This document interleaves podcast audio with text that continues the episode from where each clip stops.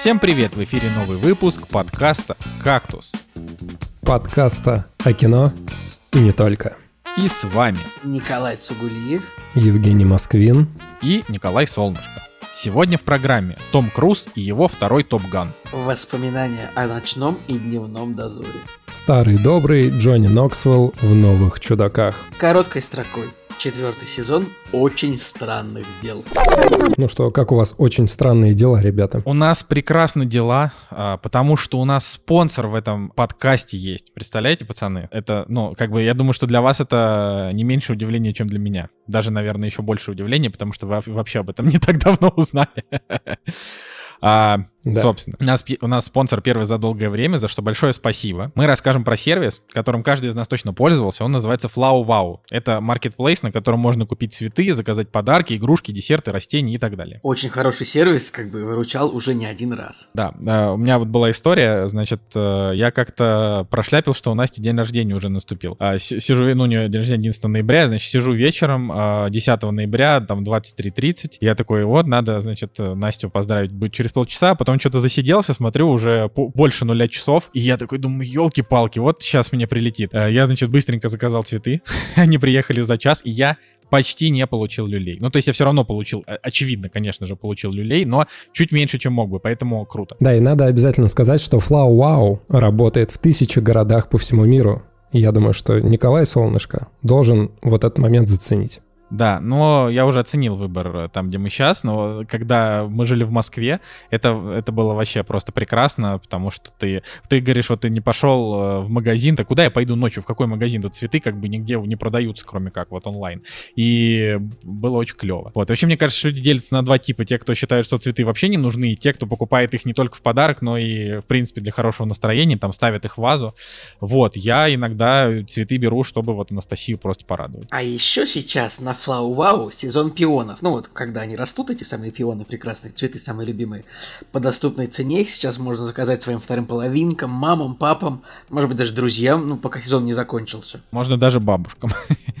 можно даже дедушку. На самом деле, вот э, многие сейчас могут подумать, что, может быть, эта реклама записана по сценарию. Нет, друзья. Я как раз-таки хотел в «Как дела?» Рассказать про то, как я купил цветы. Точнее, я купил одну розу. Какой-то будний день, думаю, ну, порадую Надю розой. Все, замечательно. Я отрезал кончик, поставил в вазу. Причем ваза мексиканская бутылка от э, текилы. Прям реально трушная. Друзья привезли из Мексики, и мы у друзей эту бутылку забрали себе. И, короче, поставил розу. Ну и сколько они там стоят? Обычно дня 2-3, да, и потом уже начинают осыпаться. Так вот, представляете, у меня впервые в жизни произошла такая штука, что я поставил розу в вазу, проходит неделя, и она как бы не осыпается. То есть она стоит, э, она распустилась, и она стояла в своем истинном таком обличии, да, пахнет, цветет, замечательно. Я думаю, ну, неделя. Мы как бы с Надей удивились, думаем, что это такое, что за чудеса вообще происходят. Прошло две недели, она стоит, с ней ничего не произошло, и у нее э, вот э, на стебле появились новые росточки, то есть она начала давать листья. И мы сейчас уже где-то практически месяц наблюдаем за тем, как э, вот эта вот одинокая роза в вазе, она начинает вот давать листочки и начинает цвести и распускаться. Короче, первый раз со мной в жизни такое, и я каждый день захожу на кухню и думаю, господи, что за чудо происходит у меня сейчас на кухне. Так, так что если вы хотите себе такую же розу, Переходите э, по промокоду «Кактус». Пишется на латинице, вы найдете его, конечно же, еще и в описании. А вы получите скидку 10%. И она действительно до конца сентября. То есть э, промокод этот действительно до конца сентября. Поэтому ставьте FlowWow, начинайте пользоваться этим сервисом. Я, например, пользуюсь через удобное приложение. Вот. И ныряйте, как говорит, как говорил один великий человек.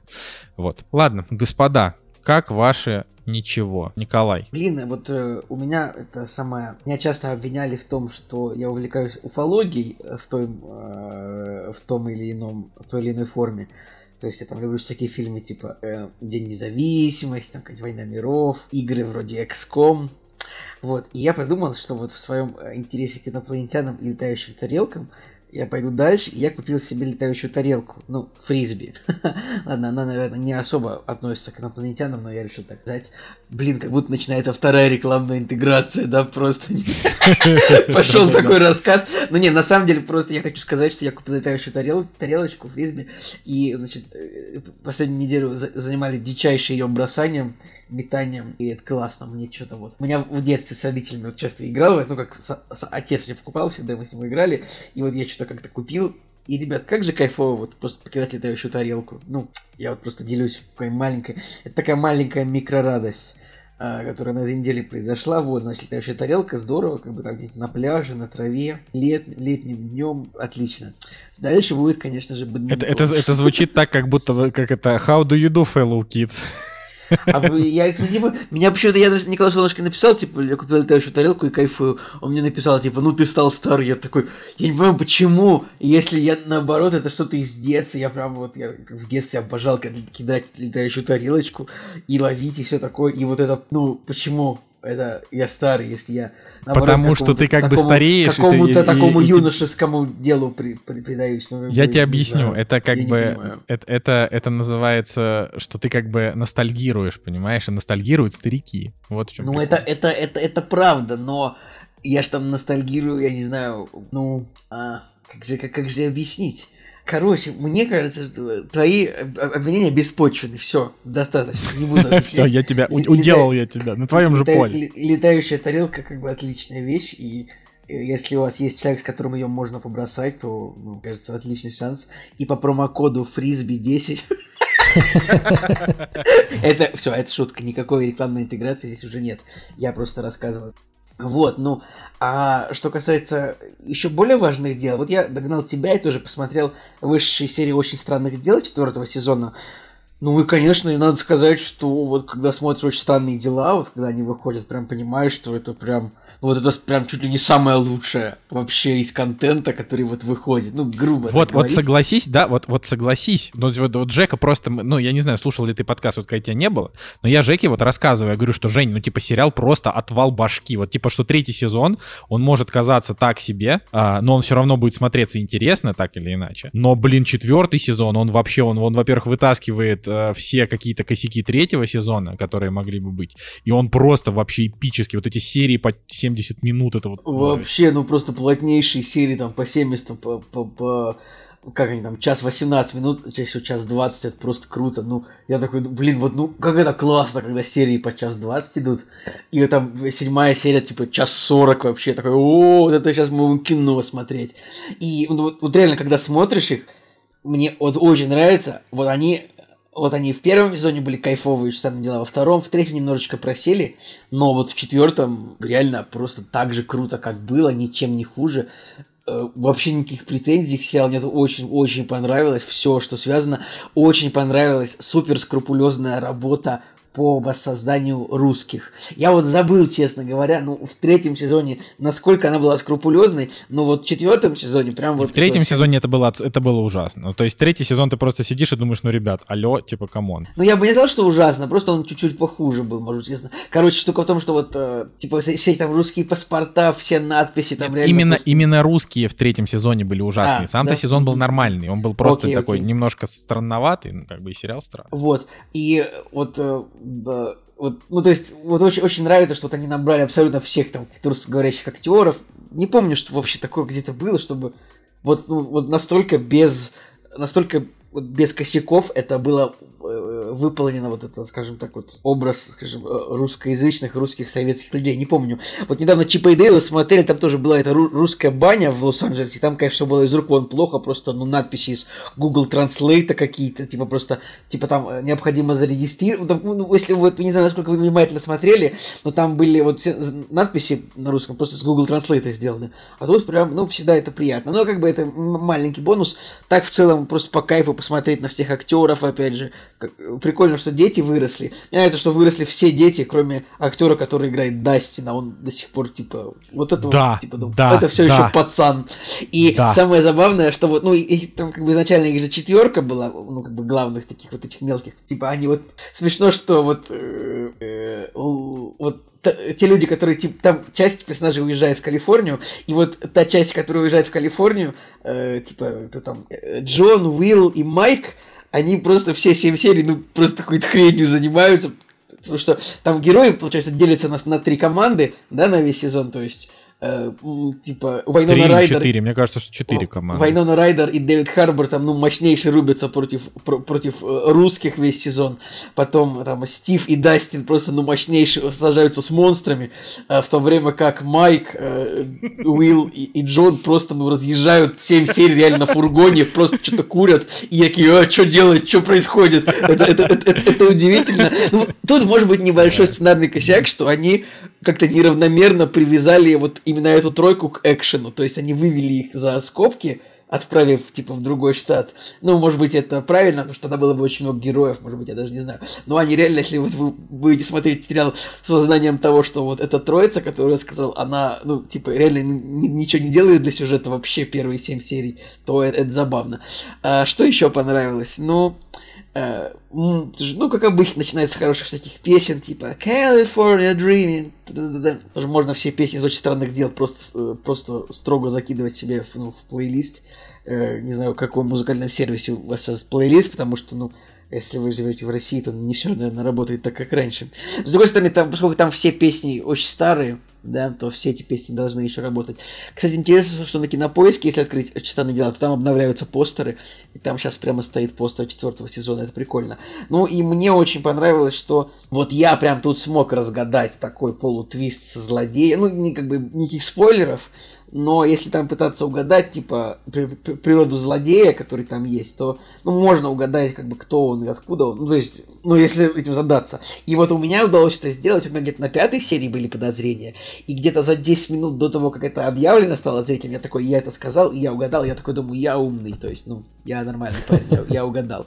Так что, по поводу четвертого сезона, ну, как-то вот были какие-то еще были опасения, что Ми- Милли Бобби Браун слишком исполнительница роли 11, 11, Оди, что она растет слишком быстро, ну, судя по ее фотографиям на каких-то ковровых дорожках, где она выглядит, ну, как, как женщина, типа уже не, не- но, но она все еще как, как бы нормально, все еще как подросток выглядит в этих сериях и нормально. Ну и они там и смешно, они ее э, в некоторых сериях использовали спецэффекты, чтобы нарисовать ее э, типа маленькую. И там, конечно, это немножко кринжово смотрится, если всматриваться, но тоже терпимо.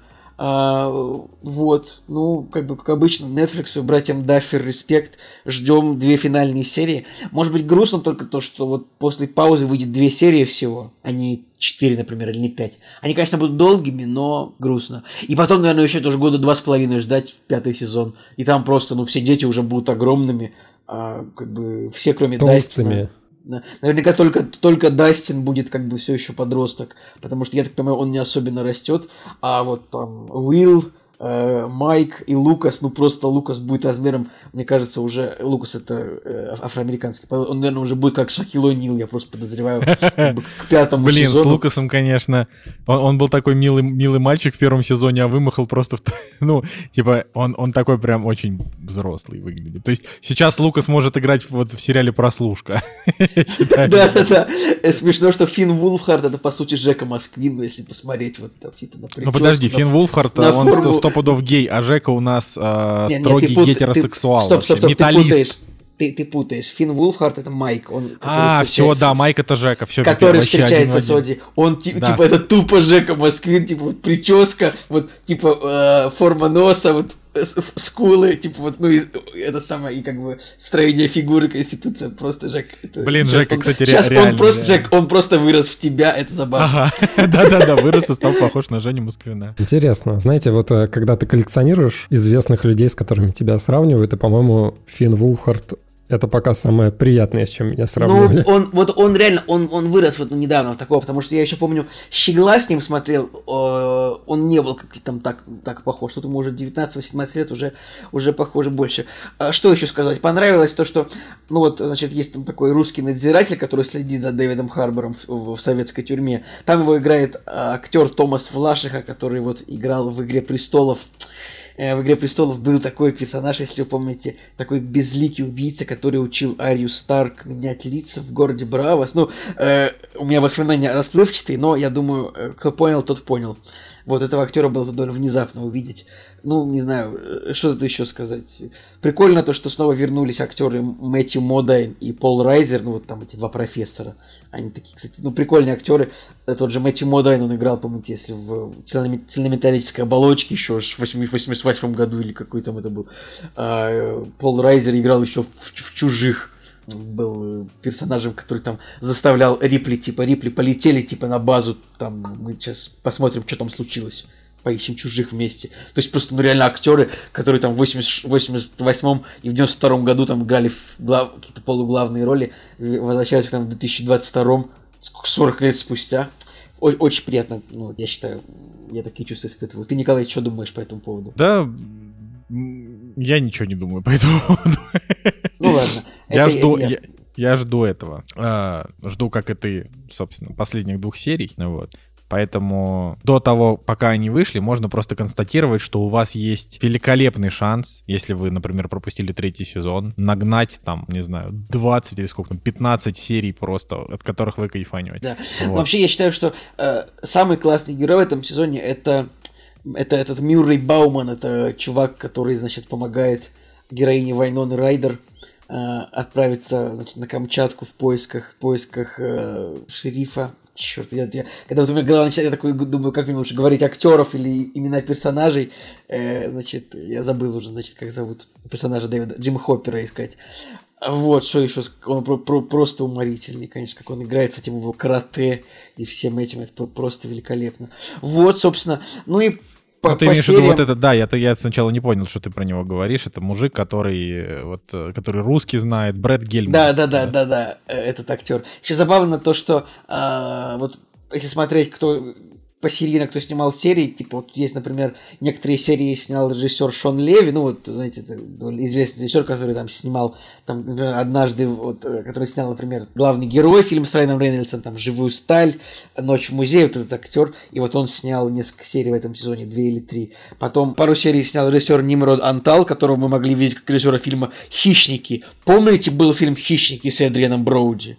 И вот этот режиссер, вот он 12 лет назад снял хищников, а теперь он снял пару серий очень странных дел. Ну, не уверен, что это прям, прям, прям супер важно, но такие мал- маленькие детали. Вот, да, смотрите обязательно очень странные дела. Или как а, они называются на некоторых раздачах на рутрекере загадочные события. Ну, типа, ты такой скачиваешь. Странные вещи. Ты такой, там написано очень странные дела, слэш загадочные события. И ты такой думаешь, а зачем вы написали вот это загадочные события? Ну, никто не называет этот сериал загадочные события.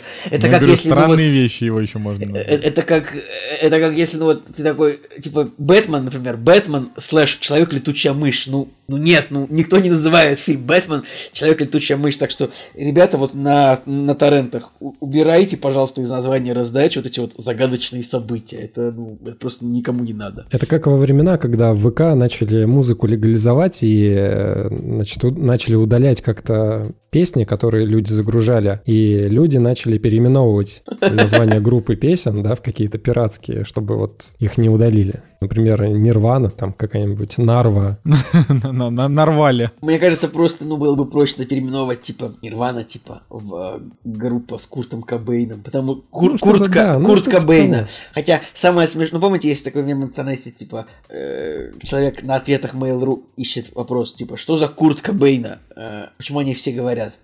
Это забавно, но в итоге потом реально появилась музыкальная группа, группа, которая называется Куртки Бейна. Напоминаю, что это шутка Курт Кобейн, Курт Кобейн. Да, да, всё, да, всё, да, всё. да. Ну, это я, мало ли, просто, может, кто-то не в курсе. Ты, кстати, а, Николай, вот. не упомянул про то, что Роберт Ингланд э, с, вообще, у него была, ну, у него очень хорошая роль. Ну, она, я подумал, что это может быть, как бы, я подумал, что это может быть, людям будет гораздо веселее узнать это самостоятельно, чем я это скажу. Да никто не узнает, ну, о чем ты говоришь? Это только ну, да, какие-то прям... Э, персонаж, который играет э, Фредди Крю... играл Фредди Крюгера, ну, в старых фильмах «Кошмар на улице Вязов». Ну, то есть Роберт он... Ингланд — это буквально культовая фигура для тех, кому за 40, и мы его знаем только по причинам того, что мы вообще подкаст ведем. А, а, в смысле, а почему тем, кому за 40? Я смотрел в детстве «Кошмар на улице Вязов», что, конечно, было большой ошибкой, потому что, ну, «Кошмар на улице Вязов» в детстве — это реально очень страшное дерьмо, которое... Да, ну, да, ну мы это, ну, мы я, это обсуждали да, уже да, Я реально не мог спать, спать из-за этого.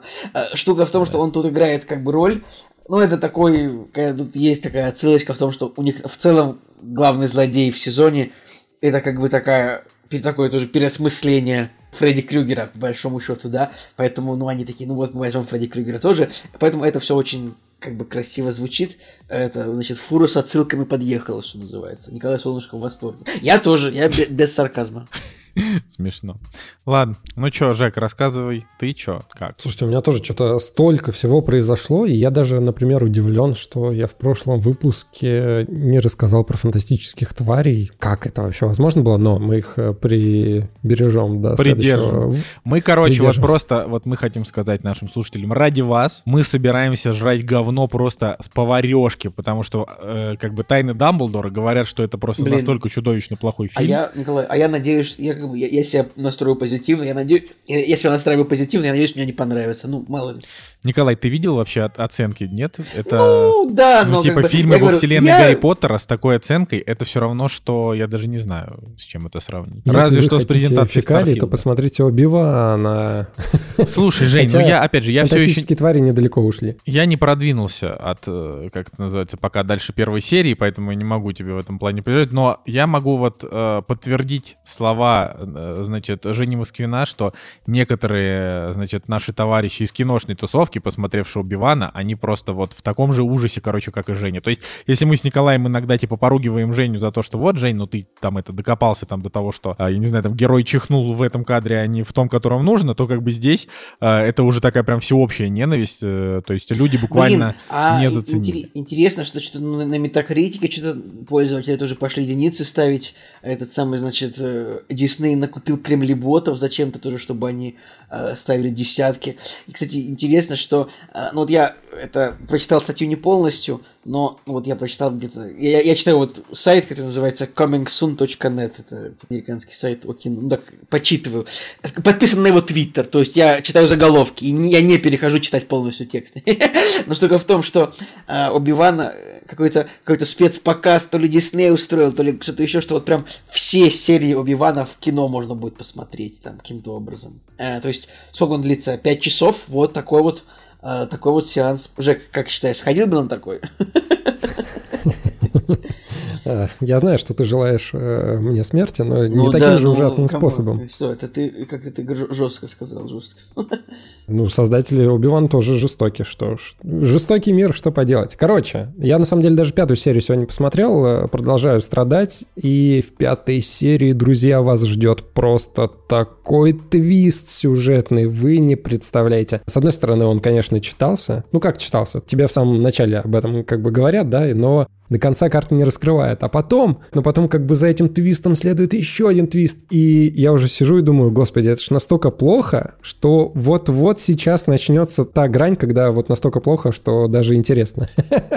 Я сейчас даже узнаю, а, вот когда этот самый, сколько значит, будет стоить 22 июня а, в кино... Ребят, если, если, если вы живете в Америке, вдруг, Неправильно. Николай. If you live in America right now, you can если visit... Вы живете, если вы живете в Америке, значит, 22 июня в кинотеатрах сети Cineplex э, можно, значит, да, посмотреть будет Э, вот 5 часов 20 минут длится этот сеанс, и там еще сессия вопросов и ответов, не знаю с кем вопросы и ответы будут. То есть, типа, Оби-Ван Кеноби Entire Season and Q&A. И, к сожалению, уже билеты выкуплены, поэтому, ну, я не могу посмотреть цену. Мне просто было бы интересно, черт побери, узнать цену. Я сейчас буду гуглить. А это сколько это? 200-300 да, долларов. Жень, ты пока можешь рассказывать, да. да. Короче, выбивание, вот в пятой серии они возвращаются в прошлое и показывают э, времена, когда Оби-Ван и... Дарт Вейдер. Энакин Скайуокер. Да, Оби-Ван и Энакин, они вот еще до всех событий, у них там какая-то тренировочная э, сцена. То есть они омолодили, что ли, их для этого, да? Юэн Макгрегор там не омоложен, вот как раз-таки Хейден Кристенсен, он там омоложен. Ну, Хейден Кристенсен сейчас выглядит примерно как, знаете, ну, типа, как вот актер, который играл... Э, в этом. Эд, ну, то есть, понятно, Ферлинг, дело... который играл этого. Да-да-да, Джона Коннора. Джона Коннора. Да-да-да. Ну, то есть, но конечно, чуть-чуть, полу... чуть-чуть получше и помоднее, да, но имеется в виду, что он уже как бы... То есть, это вот тот человек, который как бы постарел, но у него все еще молодое лицо, но он какой-то вот старый. Он как, ну вот реально, как Стив Бушами, короче, в этом. Ну, они там его омолодили, и вот э, фанатам как бы с барского плеча кинули сцену, где э, вот старые персонажи в прошлом друг с другом на световых мечах тренируются. Подожди, подожди, я хотел, Жек, прости, можно? Блин, так обидно, что, типа, реально 6,3 рейтинг у Убивана, потому что, ну, ну, если эти самые, если э, люди, из, которые вот занимаются Звездными войнами, они смогли, типа, сделать тупо топ из Мандалорца, да, ну, сериал как бы с нуля, по большому счету, из ничего, то, ну, как бы, имея на руках хорошего персонажа, как бы, и ну, великолепно выглядящего Эвана Макгрегора, вообще отличного актера, на которого было приятно посмотреть, типа, и в 2000, э, и в 99 в 2001 году, когда выходили, выходила скрытая угроза, это был 99 99 я, я путаю все время, какого года 99, 2002, 2003, что ли? 99, в общем, который великолепно выглядел и тогда, ну и сейчас он тоже как бы такой, ну, он, конечно, повзрослел, да. но держит себя в форме. И, ну, просто удивительно, как вот можно было все просрать. Это очень странно. Ну, то есть, конечно же, вот эту всю команду, очевидно, которая работала над сериалом, нужно ну, не всю команду, а вот тех, кто придумал все. Я пока не смотрел, может, он мне понравится, но, но не уверен. Значит, нужно разгонять просто эту команду, нужно скормить э, диким животным. Ну вот мне интересно, на самом деле, я прям жду момент, когда вы будете по стопам моей боли идти. На самом деле осталась одна последняя серия, и с каждой серии становится все грустнее и грустнее, потому что вот ты понимаешь, что осталась одна серия, и там уже ничего, наверное, не будет. И вот уже приходит понимание того, что за 6 серий ты прям реально ложкой поел каких-то фекалий. Ладно, что на самом деле со мной произошло на этой неделе? Кино я смотрел очень много, и в этот раз хочу поговорить про «Ночной дневной дозор». Немножко банальная история. Все из нас смотрели «Ночной дневной дозор», но... Жек, а там существует типа Full HD какой-то или там э, все еще камрип? Короче, смотри, камрип. с «Ночным дозором» и «Дневным дозором» такая ситуация. Ну, по крайней мере, с «Ночным» точно. Получается, что есть какое-то классическое издание, которое выходило на DVD в России. И вот э, если Вот у меня искать... эти издания прямо на DVD. Оба. Причем. У меня тоже есть, да, на DVD и «Ночной дневной дозор». Но если ты будешь искать э, в супер хорошем качестве где-нибудь на торрентах там и так далее, и так далее, то вы будете только DVD-версией довольствоваться. Но есть копия, которая была продана... На запад, на запад, короче. Да, на запад. И эта версия, она порезана. Какие-то моменты перемонтированы, что-то вырезано, что-то подрезано, что-то изменено. А мне как бы хотелось э, посмотреть э, оригинально, вот то, что я в детстве смотрел. И потом вообще углубился в тему вот отличия конкретно а, западной версии, да, и отличия вот русской классической, которая выходила в 2004 году.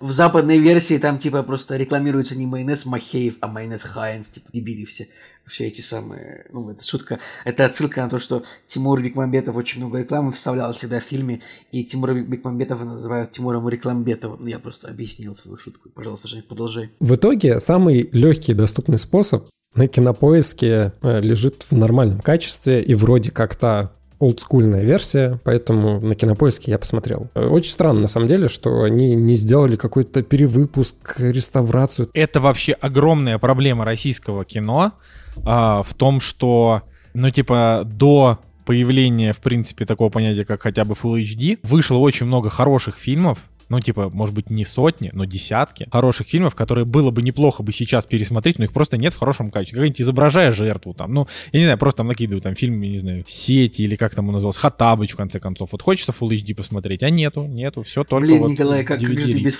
как, как же ты без Full HD Хатабыча проживешь? Я, ну, слушай, я не знаю, как ты, а я, например, Хатабыча в свое время прям смотрел и пересматривал. Вот Это какая-то была, типа, Хатабыч, первая интернет-комедия, там, типа, называла. Ну так, ну она же классная была, ну то есть это был просто буквально классный Это фильм. было Хатабыч, там, по-моему, в названии там было это самое, там были, типа, там было это вместо буквы А там была, типа, собака и скобочки, что такое. Да. Да, вот если вы на торренте вбьете, то там будет, значит, написано интернациональная версия, International Cut, и русская версия. И вот выбирайте, смотрите, путаетесь. Короче, вот это геморрой. На самом деле, самый легкий способ зайти на кинопоиск и там посмотреть. На кинопоиске все окей. Ну и я, на самом деле, долго шел к тому, чтобы пересмотреть э, адекватно уже ночной дневной дозор, потому что смотрел в 2004 году, когда это все выходило, и с тех пор, мне кажется, вот очень много времени прошло, уже скоро 20 лет будет, да, и захотелось вот как-то уже в адекватном состоянии это все пересмотреть. Ну и что я могу сказать? У меня вывод э, к Бекмамбетову такой. Очень талантливый режиссер, безумно талантливый. У меня от «Ночного и дневного дозора» остались э, сугубо положительные впечатления, особенно от «Ночного дозора». Кино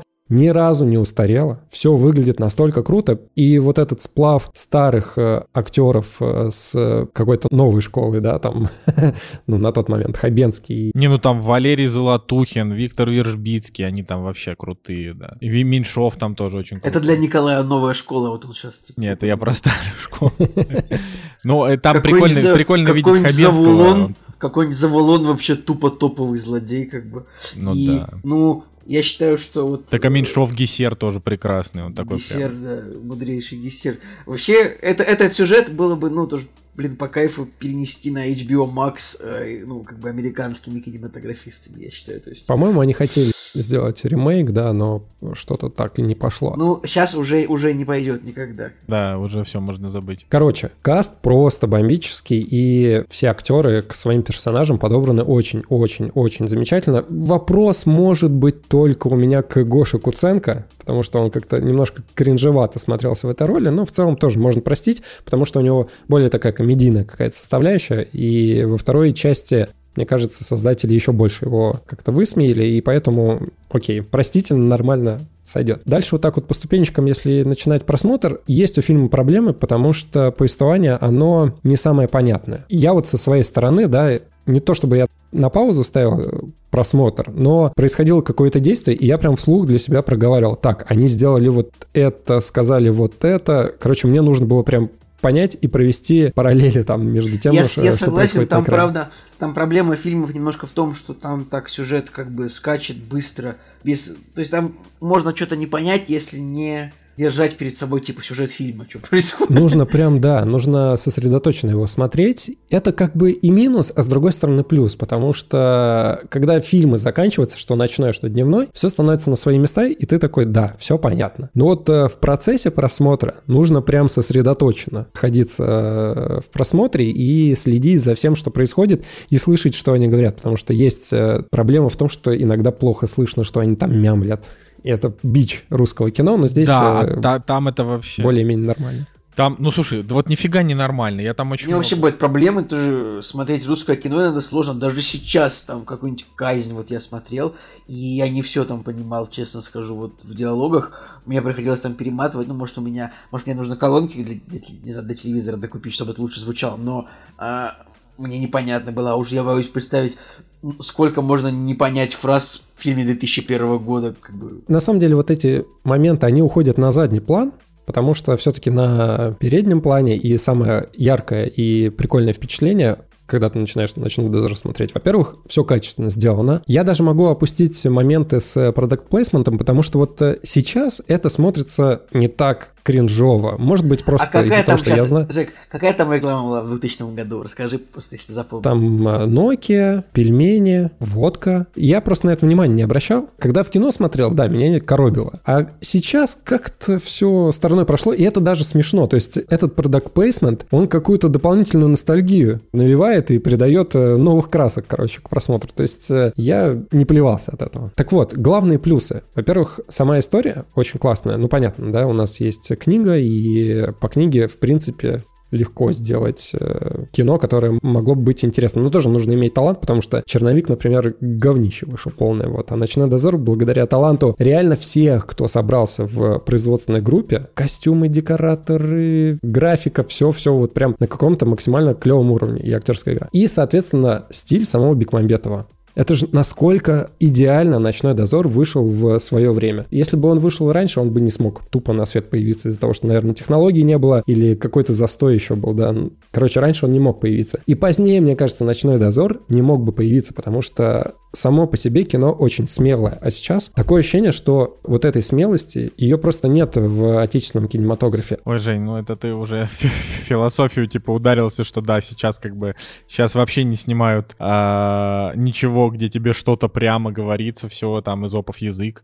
Но я должен сказать, что в дозорах... Знаю, мне кажется, Топи Глуховского вполне прямо все говорил. Топи Глуховского — это говнище. При ну, всем нет, моем уважении к Глуховскому. Но... Даже не в контексте того, что нужно прямо о чем-то говорить, а просто того, как э, это все показано на экране. Например, там, да, образ вампира Лагутенко или музыка, которая там просто прям реально металл, ТТ-34, очень классно подобрано. Визуальный какой-то концепт э, происходящего действительно очень смело. В «Дневном дозоре» так это вообще разрыв. Они там меняются телами, там чуть ли не лесбийская сцена уже появляется. Короче, Очень круто. Ну, Какой-нибудь смелый продакт плейсмент, когда ты можешь использовать добрый в виде злого, и мне кажется, сейчас какие-нибудь маркетологи, они такие, ой, не-не-не-не, это очень сильно скажется на нашем имидже и так далее. А там, пожалуйста. Мне показалось, что как постановка очень смелая, и нет еще какой-то зацензуренности, да, и э, какой-то боязни что-то сделать не так. Захотели, сделали, это круто. И у них получилось. Как итог, я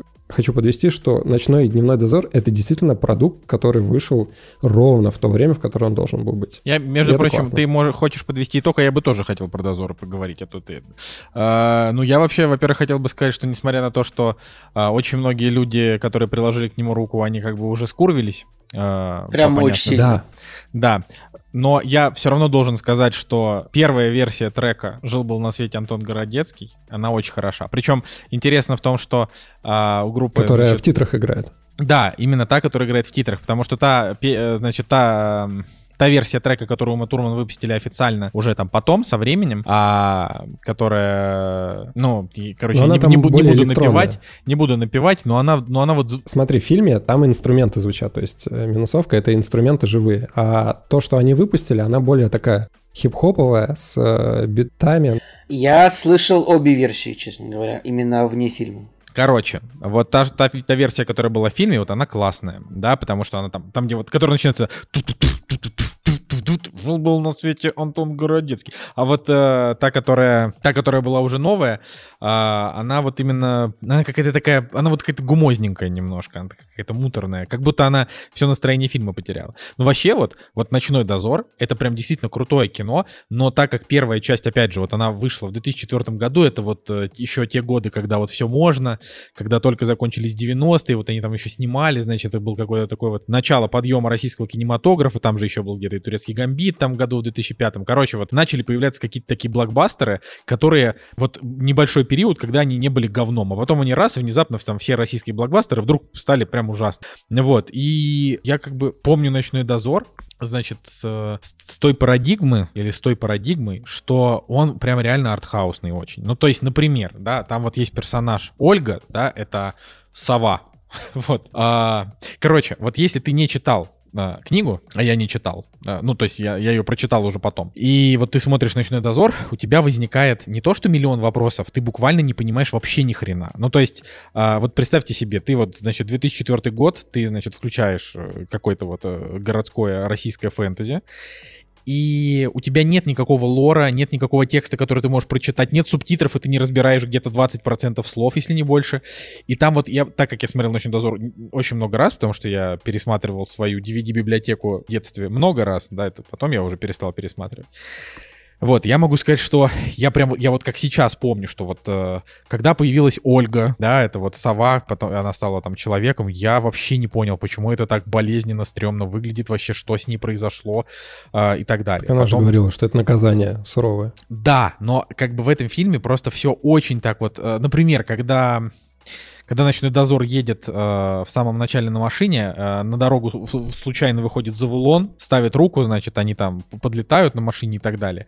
Я тогда, ну, то есть я вообще не понял, с чего вдруг Завулон вышел на дорогу вообще, какого черта. Ну, то есть, э, это, и тогда ты еще не знаешь, что Это, такое этот, Завулон. мом- этот момент, он был чисто для трейлеров, на самом деле. Это Нет. такой, это, да, я, ну, я, я просто, ну, это я помню момент, этот грузовик этот переворачивается от Завулона. Есть такой же момент в «Дневном дозоре», когда э, Светлана, значит, говорит э, «троллейбус», и Гиссер такой, при чем здесь троллейбус? И в этот момент, э, значит, за Улона влетает троллейбус на полной скорости. В моменте это выглядело просто, что вообще вот здесь сейчас произошло. Но спустя 10 секунд ты такой, блин, как же круто. Не, ну типа Завулон, очевидно, он встал на дороге для того, чтобы помешать ночному дозору, типа там выполнить свою Очевидно. задачу. Но как бы, но, но вот когда ты смотришь это первый раз, да и когда второй, и ты не читаешь книгу, ты ничего не понимаешь. Они едут на машине, они кричат, э, там, это Завулон, э, Семен, Завулон. Я просто запомнил, что она это кричит. И я тогда думаю, что, кто, какой Завулон. Ну, то есть, потому что тогда нам еще не сказали, а это Завулон. Типа, ну, то есть, там, по-моему, был вначале какой-то Origin, но ты все равно не понимаешь. Вот. И, в общем, это... А вот эта сцена с парикмахером, ну, то есть, она крутая, она очень крутая, Топовая. Лагутенко тоже крутой, но, она, но это просто, это именно черти что. То есть, это вот ты смотришь, то есть, «Ночной дозор», я реально не понимаю оценку 6,1, это буквально самобытная, охренительная российская фэнтези, которая единственное, что немножко дешевенькая в некоторых моментах, там, в превращении, я не знаю, там, в превращении в тигра, а, ну, то есть, Ой, какие-то... да ты- ну, Тигруля вообще очень хорошо превратила в самом начале. ну, так себе. До сих пор впечатляет.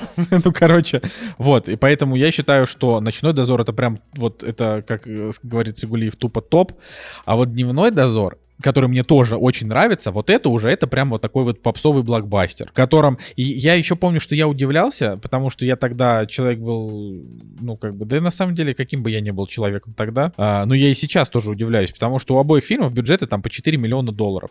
И я помню, что я тогда, значит, узнал, что у Дневного дозора бюджет 4 миллиона, и я такой думаю, блин, а у Матрицы 150.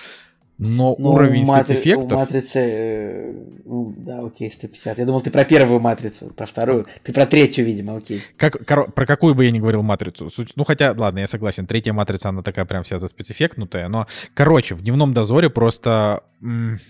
в общем, момент такой, что в, как- в как- какой-то вот такой вот э, небольшой промежуток времени э, русские умели делать крутые спецэффекты задешево. Ну, это Потому вот пока... Николай Николаевич, мы с тобой смотрим одни и те же ролики на Ютубе. Это случилось до тех пор, пока мы не попали в ловушку средних доходов. Типа, пока у Да. нас были в целом низкие доходы в стране в 2000-х на, в начале. То есть, ну да, это все очень дешево стоило. И вот в, в сравнении с американским пр- продакшеном. Сейчас да, как и бы в уже этом не так. сцена Жанны Фриски, э, ездящей по гостинице «Космос», но она прям хороша. То есть она прям выглядит хорошо. И вообще в целом, но опять же, да, «Дневной дозор» — это вот, это вот такая прям попсовая попсушечка. Вот, э, он уже прям такой красивый, э, он уже такой luxury.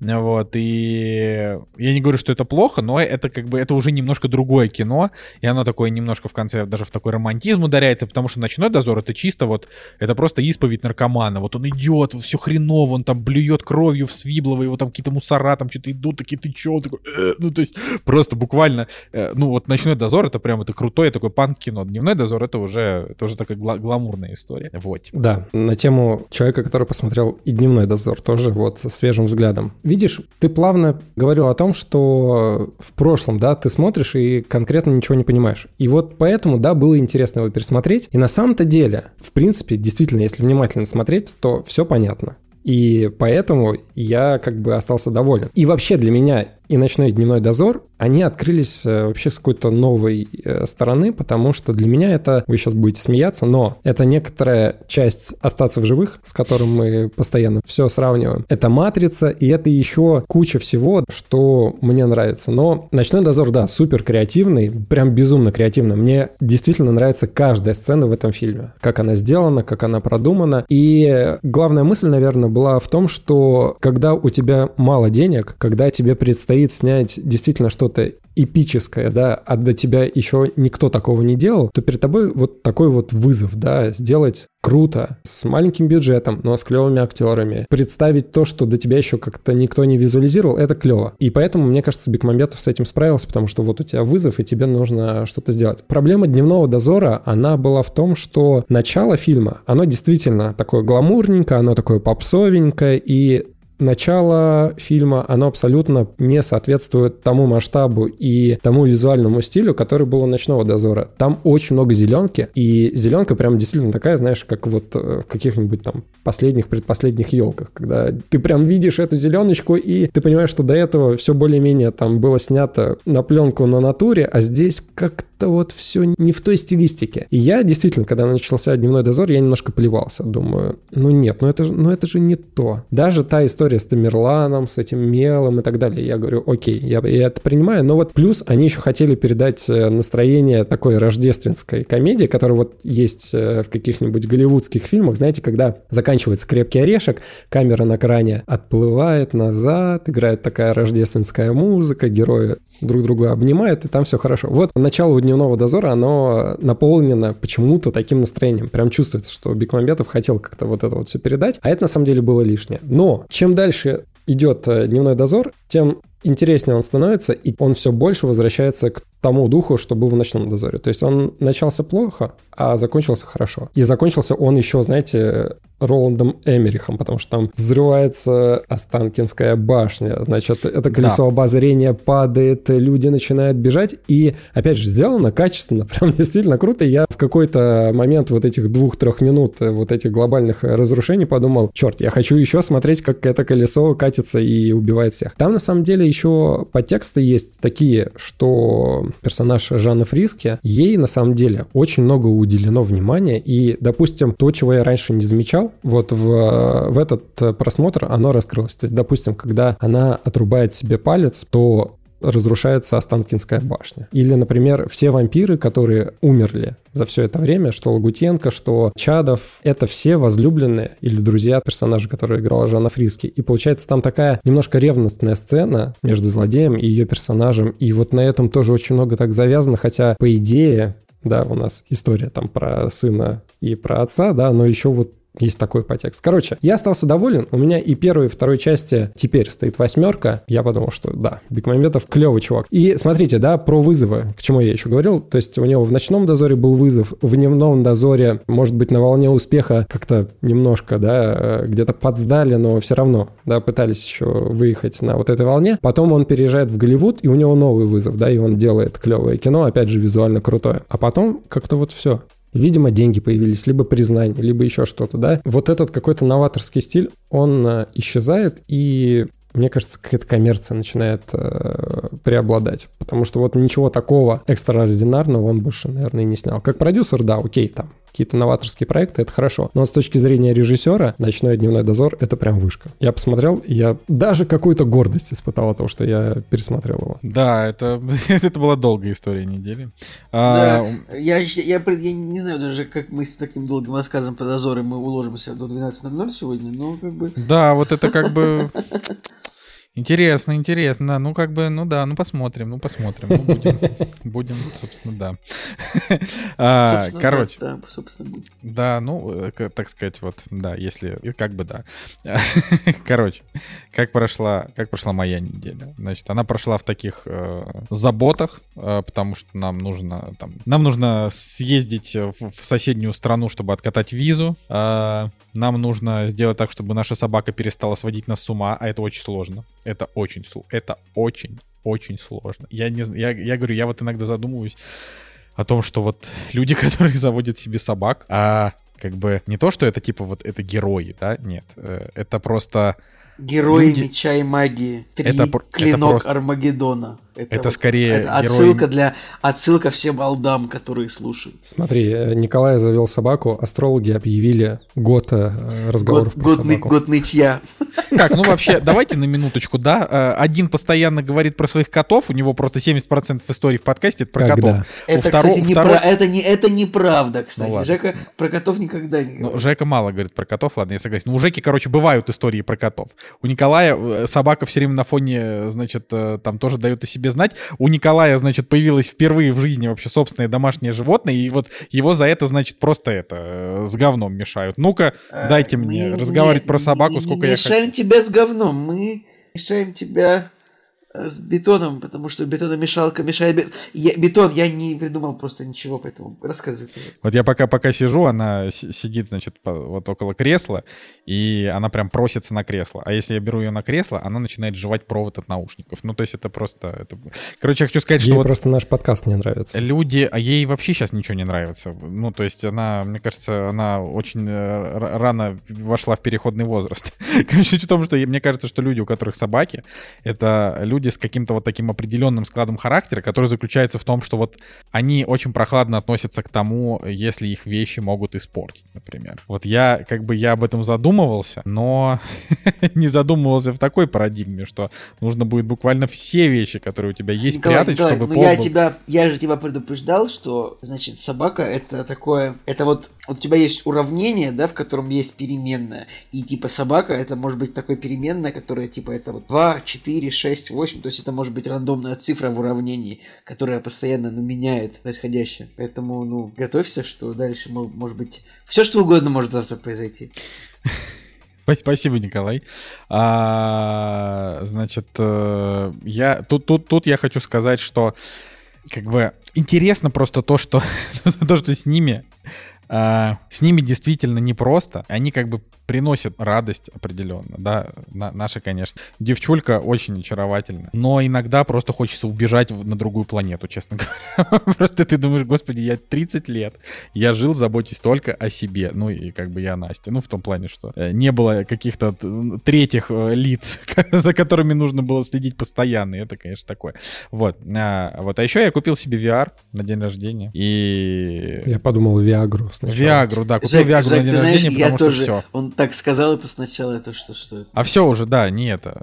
Не, не, не продолжай эту тему, просто это будет... Не, да, не, не, не так сказать. в смысле, не очень смешно. То есть, значит, про пердеж.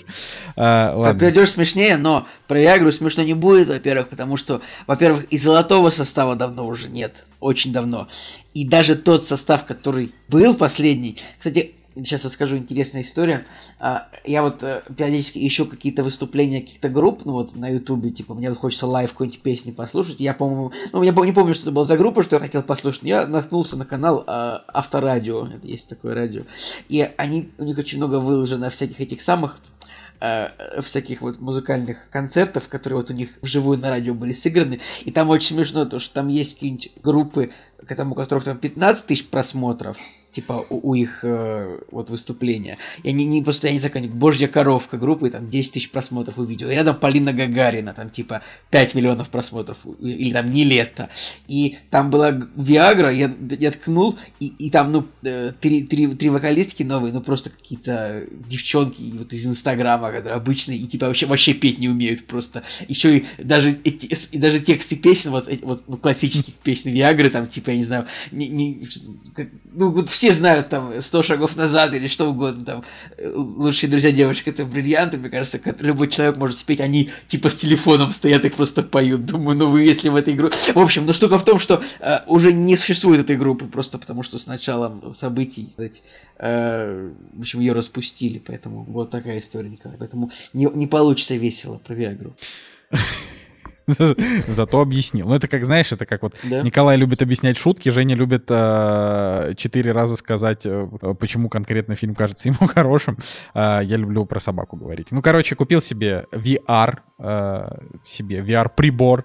Ну, просто прикольно, что. Вот я, я на самом деле вот я из тех людей, ну, как бы VR-гейминг, да, это такая очень специфическая штука, а, которая, ну, она, во-первых, кроме того, вот кроме той штуки, которую купил себе я, Oculus Quest 2, он недорогой, он реально недорогой. В принципе, VR это очень дорогое удовольствие. То есть, если ты хочешь, там, я не знаю, поиграть в какой-нибудь Half-Life Alex, так вот, чтобы прям ощутить вот то, как вот идеально, да, вот эту игру, то, пожалуйста, покупай э, там Steam VR или как он там называется, и стоит он что-то там 130 тысяч рублей. Ну, то есть прям до хрена. Всякие другие VR-приборы, они там стоят тоже там 70, 80, 60, ну, короче, это, это вот прям дорого. А, и при этом это как бы дорого, и игр мало. И ты, получается, что, ну, в, при переводе на игры, ты там тратишь, я не знаю, там 100 тысяч рублей, чтобы поиграть в две игры. Вот. И это, это такое себе. Если купил как бы игрушку подешевле, вот, и, в принципе, я вот по, ну, считаю, что VR — это будущее, это очень круто, там, это, это очень весело, главное, главное, чтобы не укачивало, как говорится. VR вот. — это такое же будущее, как и 3D. Ну, то есть ну, нет, нет это, ну подожди, 3D... Это скорее, это нишевое развлечение, я уверен в этом абсолютно. Ну вот я, я не соглашусь. Ну, давай мы соглашусь. с тобой поспорим, типа вот Типа, я считаю, что типа через 10 лет VR останется вот на том же месте, где он есть, но будет выходить какая-нибудь там 2-3 игры в год, как бы.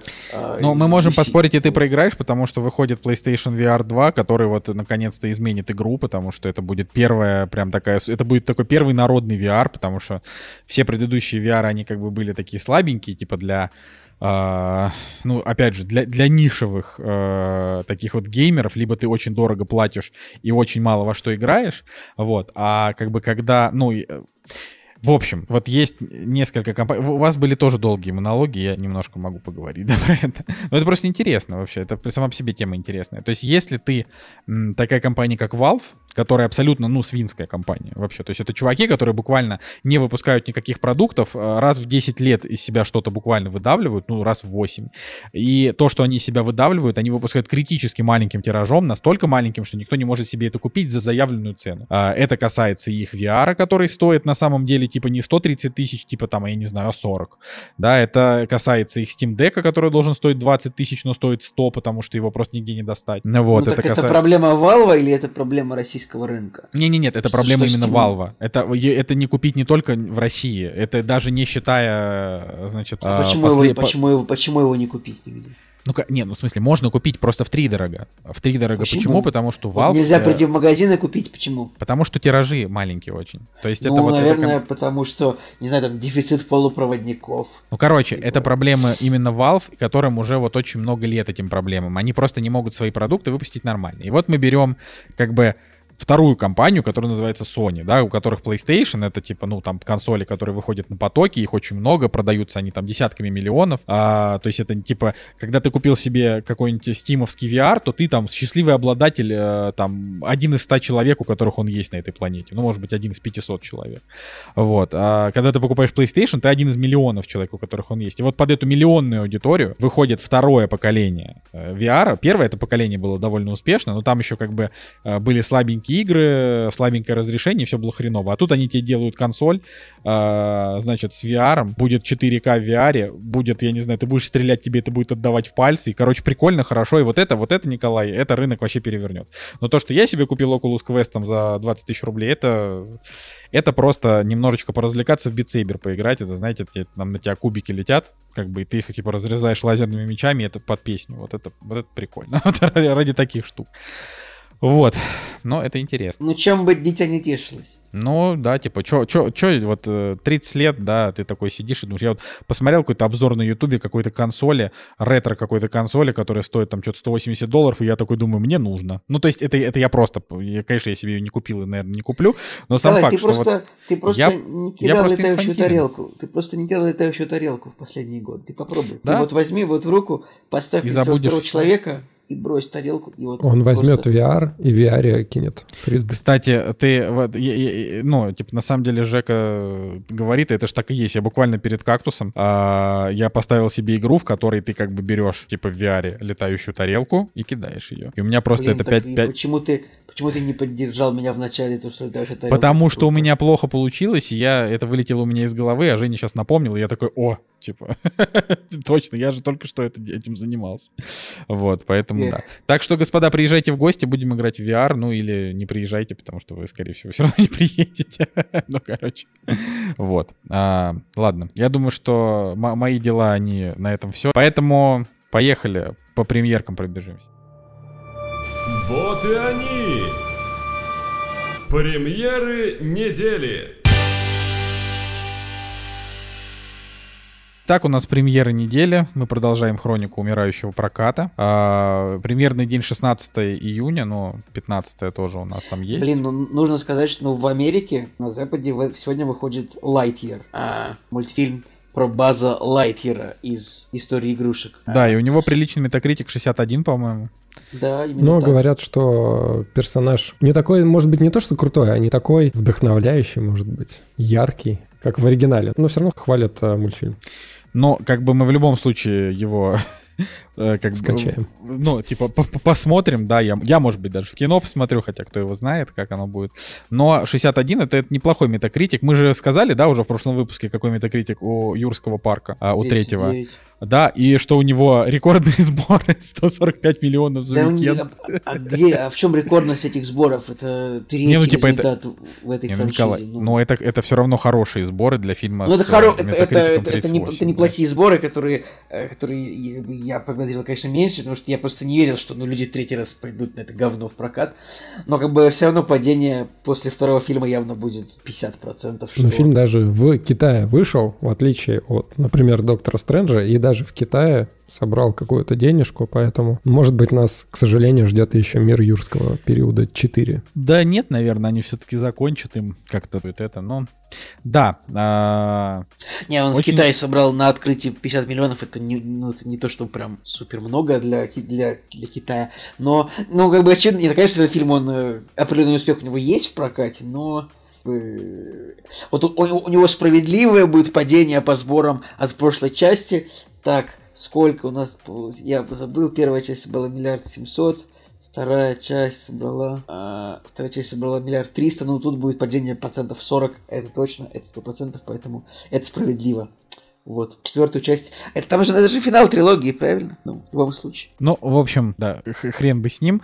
Э, Хотелось бы сказать, что на американских стримингах э, выходит, э, значит, мультфильм в жанре стоп-моушен Mad God, про который я рассказывал там сколько-то выпусков назад. И я до сих пор могу сказать, что если вы не посмотрели, то интересно, впечатляюще, однозначно надо. Я так понимаю, что в российском кинотеатре не выходит вообще ничего прям, ну... Да, я вот сейчас пересмотрел премьеры, и это, конечно, самый, мне кажется, стрёмный даже за последнее время премьерный уикенд, но даже среди этой безысходности есть а, фильм с Натальей Арейро. Какого года это этот фильм? Современный. Не, ну вообще, 2022. Ветер крепчает Миядзаки можно посмотреть. Можно посмотреть э, советский фильм Асса, который, ну, довольно крутой. Он, конечно, немножко странный, а, но довольно крутой. Тайна третьей планеты мультфильм пускают тоже в кинотеатрах. Это совершенно потрясающий мультфильм, но, как бы, сами понимаете, да, ну, типа Тайна третьей планеты, мне кажется, ее можно где угодно посмотреть. Но вот, может, кто-то кто пойдет. Но мы изначально смотрели, как бы, ка- какие фильмы именно а, именно, значит, 22 года выходит в прокате. Мы же про это, э, по этим про- пробегались. И здесь, значит, у нас есть один э, корейский, южнокорейский фильм «Криминальный город 2». А, не- нечего мне здесь прокомментировать. Ну, типа, вот какой-то, видимо, был да, «Криминальный Николай, ты город любой 1». сейчас фильм возьмешь, и там нечего будет прокомментировать. Не, ну у фильма «Криминальный город 1», там, во-первых, на минуточку играет мужик очень похожий на этого, господи. Ну, короче, это известный актер. он, он похож на Вонга из... э, Это актер из э, поезда в Пусан. Ну, короче, вот, да. И у фильма «Криминальный город» первый, у нее, значит, там 2000, 2017 года Но, 7,2. Ну, вы заметьте лучше, вот я, вот если вы, вот если смотрите, типа, этот самый э, сайт кинометра.ру, бюллетень кинопрокатчика, там рядом с релизом написано его прокатчик, дистрибьютор фильма, и, блин, у нас, ну, до сих пор дикое количество дистрибьюторов просто на нашем рынке. Вот МВК, Пилот Кино, Вальга, Централ Партнершип, Russian World Vision, Престиж Кино, Кинологистика, Парадис, э, Капелла Фильм, Ракета Релизинг, Ten Letters, э, Русский Репортаж, Экспоненты. То есть, ну, у нас дикое количество, на самом деле, этих самых, типа, э, релизных компаний. Это вот, учитывая то, что, ну, вот, большие компании, Sony, Disney, Universal, Warner Brothers, вот они отъехали, и остались только эти. Это забавно. Это забавно, но грустно в то же время. Из интересного в цифровых релизах выходит современный сериал. А мы уже, мы уже закончили, да, с нецифровыми релизами? Там, там их, между прочим, два- 20 премьер. Ну, просто мы, мы же пробегались чем, по 22 реально ни о году. чем, ни о чем сказать. Там, просто ну ладно, вообще. там русский фильм, ужастик. Ну, окей, хорошо, цифровые, давай. Там выходит э, сериал в цифровых с Джеффом Бриджесом. Да, От который режиссера называется Человека-паука. Old, Называется «Старик». Old Man. У него зеленый метакритик, короче говоря, 7 серий. На телеканале FX он выходит, поэтому, ну, как бы, может быть... Поэтому Николай Цигулиев его посмотрит, а мы нет. Ну, я не знаю, у него там такой сюжет... Что, говори, говори. Просто нужно понимать, что Джефф Бриджес, он же заболел раком, прошел химиотерапию, да, и сейчас вот э, снялся в сериале, и выглядит он там ого-го, то есть хорошо выглядит. Так что можно порадоваться за Джеффа Бриджеса. Но что он э, вылечился и вернулся. хорошо, да. Да. Вообще, главное, вот, э, как говорится, если у тебя есть хоть какие-то силы, да, для того, чтобы последний твой фильм был крутой, то пусть он будет крутой, а не как это у Брюса Уиллиса. Я, ну, правда, типа, это, это, это, это очень грустно, когда ну, ты, ты оставляешь после себя наследие в виде мешка с дерьмом. Ну, это прям грустно. Вот, простите меня за эту лирику. Мы же договорились не трогать Брюса Уиллиса. Ты опять его макаешь. Да почему? Я вообще не понимаю, а я вообще не понимаю, в чем, в чем проблема. Я считаю, что мы можем трогать его ровно столько, сколько нужно. Ну, типа, э, то есть, э, не- несмотря на то, что он сейчас болеет, и это очень печально, но, типа, человек сам сделал выбор сниматься в плохом кино. Поэтому то, что он болеет, жаль. э, Там, и жаль, что это уже не, не движется к выздоровлению. То, что он культовый мужик и сделал много хорошего, факт. Но не говорить о Брюсе Уиллисе как о человеке, который, ну, типа, скатил свою карьеру в дерьмо своими же собственными руками, ну, я считаю, что это было бы просто нечестно, ну, по отношению, как бы, к кинематографу. Вот, просто я, я же его, типа, не, я же не его не оскорбляю этим, а я просто говорю, что вот, ну, типа, бывают вот такие вот случаи, когда человек выбрал так. Знаешь, э, Николас Кейдж, он тоже мог пойти таким путем, но вот каким-то образом он же вырулил ситуацию. Поэтому, не знаю. Я бы не сказал, что он прям вырулил ситуацию. Николас Кейдж пока что. Не, ну как, у него за последнее, за последнее время, если ты зайдешь именно на Метакритик, а не там кинопоиска MDB, у него оцененных критиками картин уже прям достаточно много. То есть, как минимум, есть одна картина, а, значит, в которой что-то там они убивали детей, но это такая полукомедия какая-то, где родители отъехали и начали нападать на детей. А, и, значит, вот у этого фильма у него метакритик хороший, а зрительские рейтинги не очень. Ну, это просто, просто факт. Я не, не знаю, что, что здесь еще сказать. Вот. Так что. Че, давайте, э, что еще дальше этот по- по- в цифровых релизах? Ну вот я смотрю метак, вот я смотрю Метакритик, э, что что вышло зеленого цвета. Во-первых, есть такой сериал, который называется Evil зло. Я о нем ничего не слышал, честно говоря. Но у него зеленый, у него 90 метакритик у третьего сезона. Вот, это раз. Потом, значит, на телеканале AMC также вышел сериал, который называется Темные ветра. У него зеленый метакритик 80. Это довольно большая цифра. Тут э, сериал про полицейских индейцев, что-то типа того. Вот.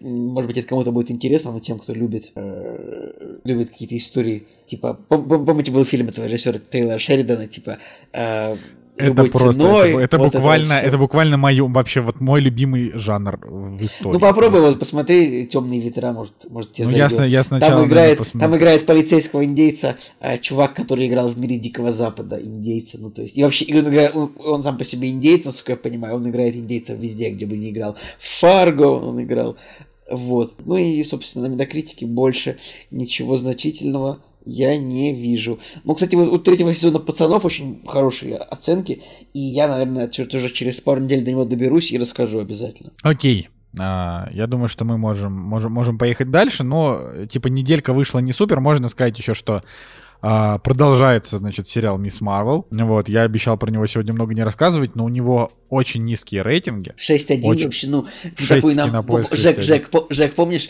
Николай Солнов такой, ну, я буду смотреть Мисс Марвел, вы, наверное, будете? Мы такие, нет, зачем? Типа, наверняка это фигня, и 6-1 рейтинг. Ну, короче, просто суть в том, что он очень э, с очень большой симпатией прошел там у американских критиков, вот это вот все, его там хвалили, хвалили журналисты, вот, и потому что он типа там веселый и так далее, но на деле, короче, я не Ну, понимаю, у, у 6,2. Оби-Вана, у Оби-Вана тоже метакритик 75, как бы. ну, Короче, я, я не пытаюсь с вами спорить. Вы же все равно его не посмотрите, поэтому мнение тут будет только мое. Поэтому здесь я могу сказать, что э, Мисс Марвел это типа смесь мы Митчеллы и Шазама, поэтому, но, но как бы главная героиня мусульманка, ее родители все время кошмарят, что ты ведешь себя не как мусульманка.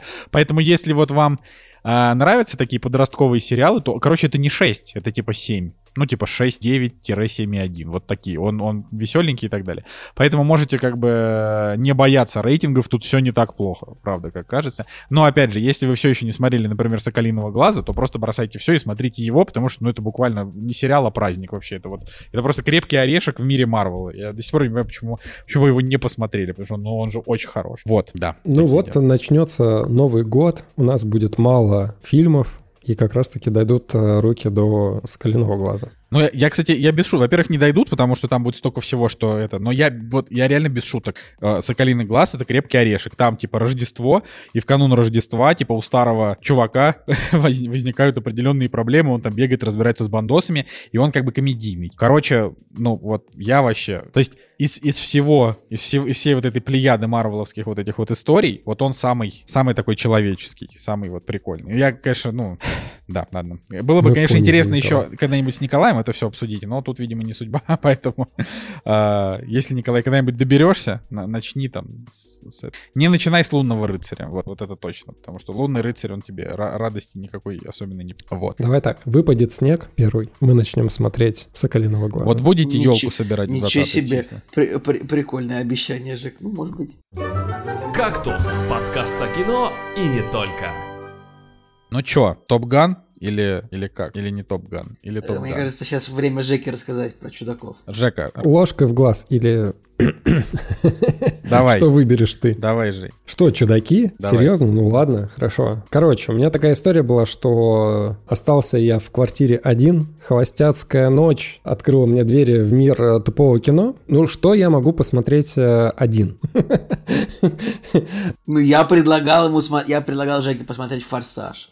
Ну, «Форсаж» что-то мне вот, ну, совсем не интересно. То, что я последнее смотрел, как-то даже не развлекает. У меня была идея фикс — купить проектор и устроить э, просмотр э, с пацанами, друганами, просмотр каких-нибудь таких пацанских фильмов. И один из фильмов должен был быть э, «Чудаки», или вообще там серия чудаков, да, чтобы посидеть с друзьями, посмеяться, как кому-нибудь отбивают яйца. Но друзей я не собрал, проектора у меня до сих пор нет. Поэтому вот на холостяцкой своей одиночной тусовке я все-таки скачал чудаков, которые вышли в 22 году, и они называются «Чудаки навсегда». А сколько вообще полнометражных фильмов? Да их несколько, три, четыре. То есть были «Чудаки», «Чудаки 2», «Чудаки 3D» точно были, я их даже в кино Подожди, а смотрел. А «Чудаки» это было же на MTV-шоу изначально, правильно? То есть там прям типа с сезонами, да, Николай, Жек? Э, да, но они, кстати, выходили не так долго, как вот всем кажется. Весь, весь прикол «Чудаков» именно в том, что а, ну, типа, все считают, что чудаки шли очень много лет, а там было, по-моему, всего, по-моему, то ли два, то ли три сезона. Да, три сезона было всего у чудаков. В первом сезоне было 8 эпизодов, во втором было 8 эпизодов, и в третьем было 9 эпизодов. Вот. То есть это, это типа про то, что как, как будто бы чудаки на MTV шли просто 10 лет, а там было просто, ну, типа 20 серий. Поэтому... Блин, удивительно то, что чудаки, этот, этот самый, типа, Джонни Ноксвилл создал вместе с режиссером Спайком Джонсом. Типа, Спайк Джонс это, это, ну, режиссер фильмов «Быть Джоном Малковичем», адаптация и она. Ну, то есть, это такой этот самый, типа, это э, артхаусный, по большому счету, режиссер. И поэтому он создал э, чудаков. Да, интересная история. Кстати, в школе, в школе просто вам, все обожали чудаков, и вообще, ну, на MTV было невероятное количество всяких шоу, где людей либо за деньги заставляли, типа, дерьмо какое-то жрать, там, жуков с майонезом. Давай а, наспор или... какой-нибудь. Давай наспор, просто I bet you will. Просто, ну, у, у шоу Давай наспор у него был такой вообще веселый вайп, просто невероятно, какие-то, ну, счастливые американцы, которые где-то там на пляжах тусуются, там, за сотку баксов, не знаю, пожирают майонез из банок, и это, ну, просто такой вайп был позитивного этого шоу. Какое-нибудь шоу еще было, это Viva la Bam, э, те же самые чудаки. Короче, в школе это люди реально у нас просто обожали. Я помню, мы обсуждали только это, вот только эти программы. Пожалуйста. Короче, просто. я сразу скажу, что я не эксперт по чудакам, то есть э, я откровенно уже не помню, что было в первой части. Ну, понятно, да, что классическая история чудаков, они просто издеваются друг над другом, бьют себя, куда-то вырезаются, кто-то их кусает, ну и так далее, и так далее, да. То есть э, сценарно там нет ничего такого удивительного, чтобы из фильма фильм, да, как-то поменялось по структуре или, или еще что-то. Более-менее свежи воспоминания от чудаков 3D, потому что в 2010 году они вышли, и на волне аватара в 3D они, значит, по-моему, наверное, сняли этот этот фильм, и там, конечно, самая запоминающаяся была сцена в конце, когда в 3D в лицо зрителя просто летела какаха. Ну или что-то в этом роде. Мы с друзьями смотрели их в кино и как раз таки в 3D, и потом это еще долго-долго обсуждали. Ну, то есть такого рода произведения Николай, смотри, ожидает вот, всех, кто вот Жеку оставили, чудаков. Жеку оставили типа одного на один вечер, и он начал сходу смотреть чудаков. Мне кажется, что ну хорошо, что у Жеки есть спутник жизни, потому что, ну, кажется, мог бы на скользкую дорожку плохого контента очень быстро спуститься от чудаков там через пару э, через пару э, рукопожатий там уже были бы какие-нибудь фильмы с рейтингом 3,5, мне кажется. Но я могу тебе сказать, что в свое время «Чудаки 3D» мне понравились. То есть э, я помню действительно свои впечатления о том, что, может быть, э, сыграл эффект того, что мы в компании это смотрели, да, о чем я сейчас мечтаю. Но вот тогда мне действительно было весело. Я даже поставил оценку 6, что я считаю достаточно большой оценкой для такого жанра или такого рода фильмов. А вообще на кинопоиске у чудаков 3D 7 стоит. Для тупого фильма это большая оценка, ну потому что он действительно развлекал. Вот, ну, вернемся к э, версии фильма 2022. В общем, они все постарели, конечно, конечно же, им там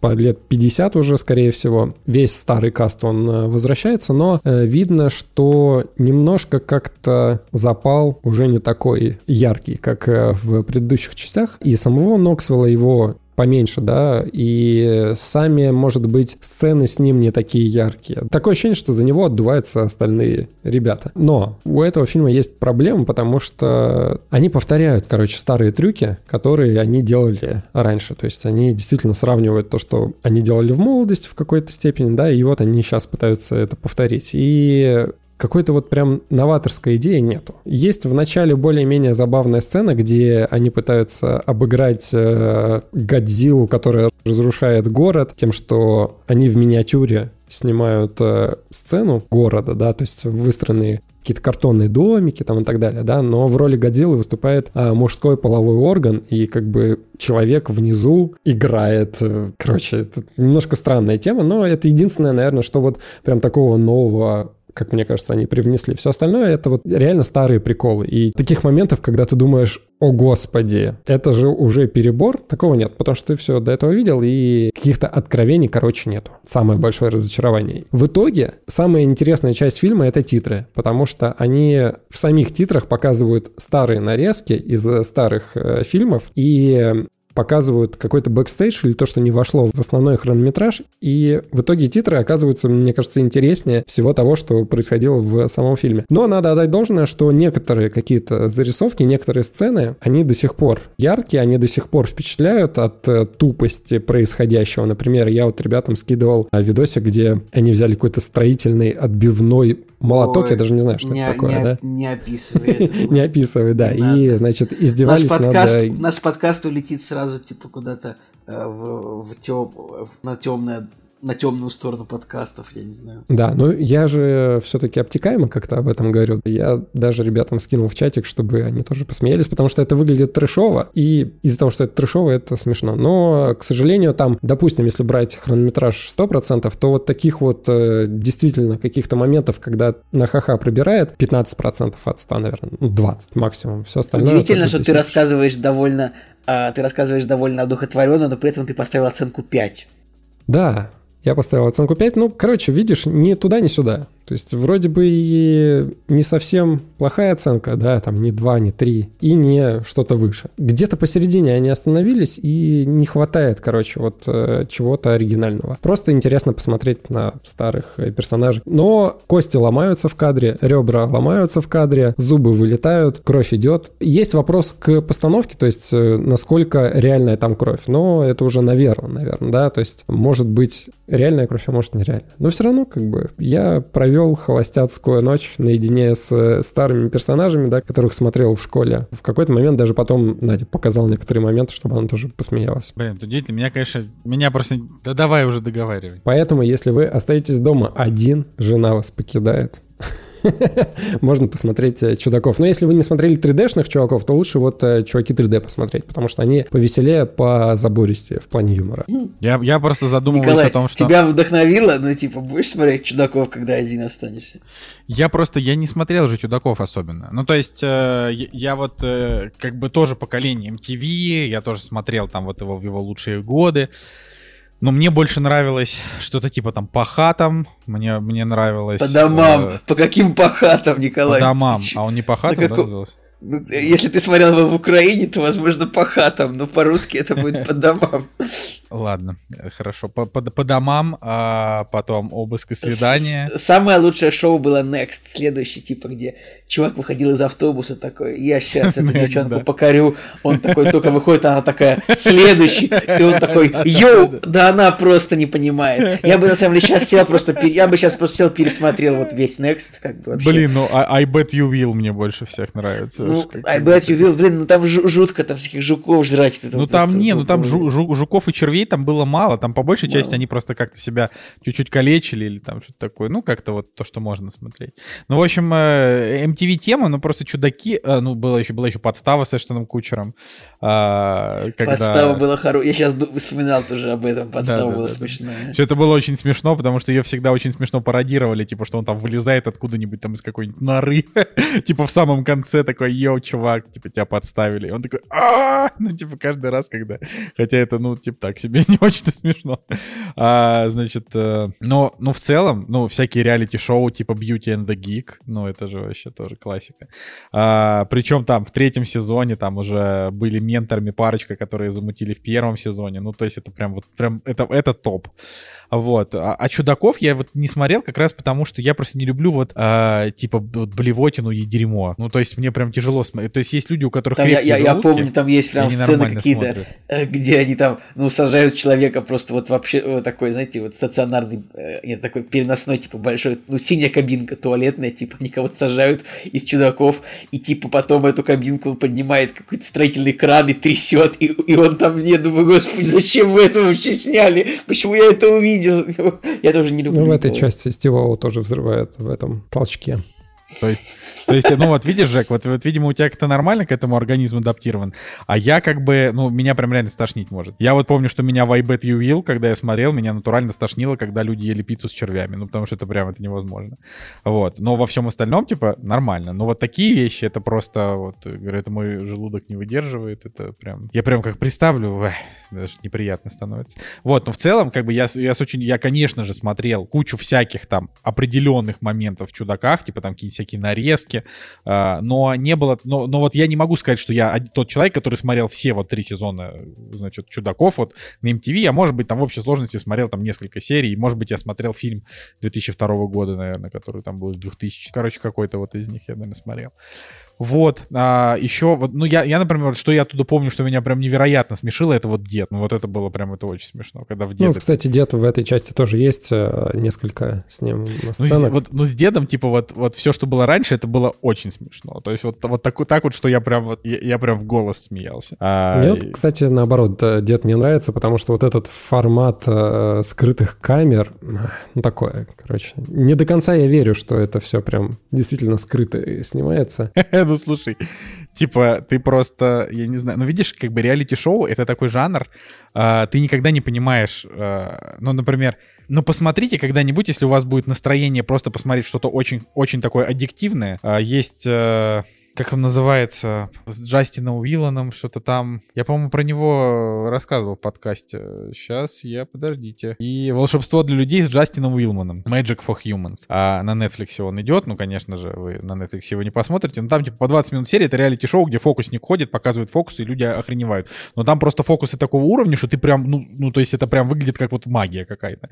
И ты как бы до конца не понимаешь, это вот, типа, это вот монтаж такой, а, или он реально показывает очень такие крутые фокусы, потому что люди там в кадре, когда он подходит к людям на улице, что-то показывает, они там прям очень натурально отыгрывают. Типа, что? Типа, как это вообще, чё? Ну вот, то есть это, ну, прикольно. Вот, поэтому никогда не поймешь, э, то есть люди реально там удивляются или они просто тут дурачки. Сложно, в общем. Вот, да. Николай, Ой, я сейчас история пересмотрел трейлер э, второй части «Чудаков», и там, например, с э, помощью Ламборджини вырывают э, зуб. Блин, ну это настолько тупо, что смешно. Я немного не расслышал, Николай. Э, Что, что какая история нужна? Ну ты должен что-то что рассказать про эпоху MTV, прежде чем... Так я же сказал, типа, я же все шоу перечислил. Next, тачку на прокачку, было весело после, после вот школы. ты его тачку на прокачку После школы забыли, приходишь, там какие-нибудь 14.30, там 15.00 ты включаешь и просто, ну, марафон. И ты просто смотришь MTV, как бы, и ты вот, ну, воспитываешься вот этой вот американской культуры, вот это вот беззаботно, там какие-то вот эти вот субурбии американские, маленькие домики, там какие-то пляжи, какие-то весенние каникулы, вот это вот все. Было, было, конечно, было весело. Да, да, да, как если сейчас оглянуться на несколько месяцев назад, все было не так и плохо.